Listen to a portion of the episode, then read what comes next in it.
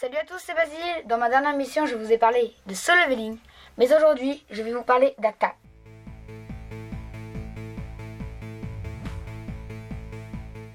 Vous en avez sûrement déjà entendu parler, mais je vais vous faire un petit rappel.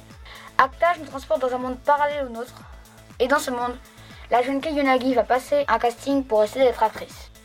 Elle doit gagner de l'argent malgré qu'elle soit lycéenne, car elle doit élever sa petite sœur et son petit frère seuls. En effet, sa mère est morte et son père est parti. Elle perd tout espoir de devenir actrice, mais c'était avant qu'un réalisateur aussi génial que méconnu du nom de Sumji Kuroyama voit son vrai talent. Comme je vous l'ai dit avant, le personnage principal se nomme Kayunagi. Elle a un talent particulier car elle utilise la technique nommée Stanislavski, c'est-à-dire qu'elle joue au point de perdre le fil de l'arrêté, donc elle devient le personnage qu'elle joue. Elle l'utilise en autodidacte, c'est-à-dire qu'elle l'utilise toute seule sans qu'on lui ait appris quoi que ce soit ou sans qu'on lui ait demandé de l'utiliser. Au revoir sur Radioactive, la radio qui explose.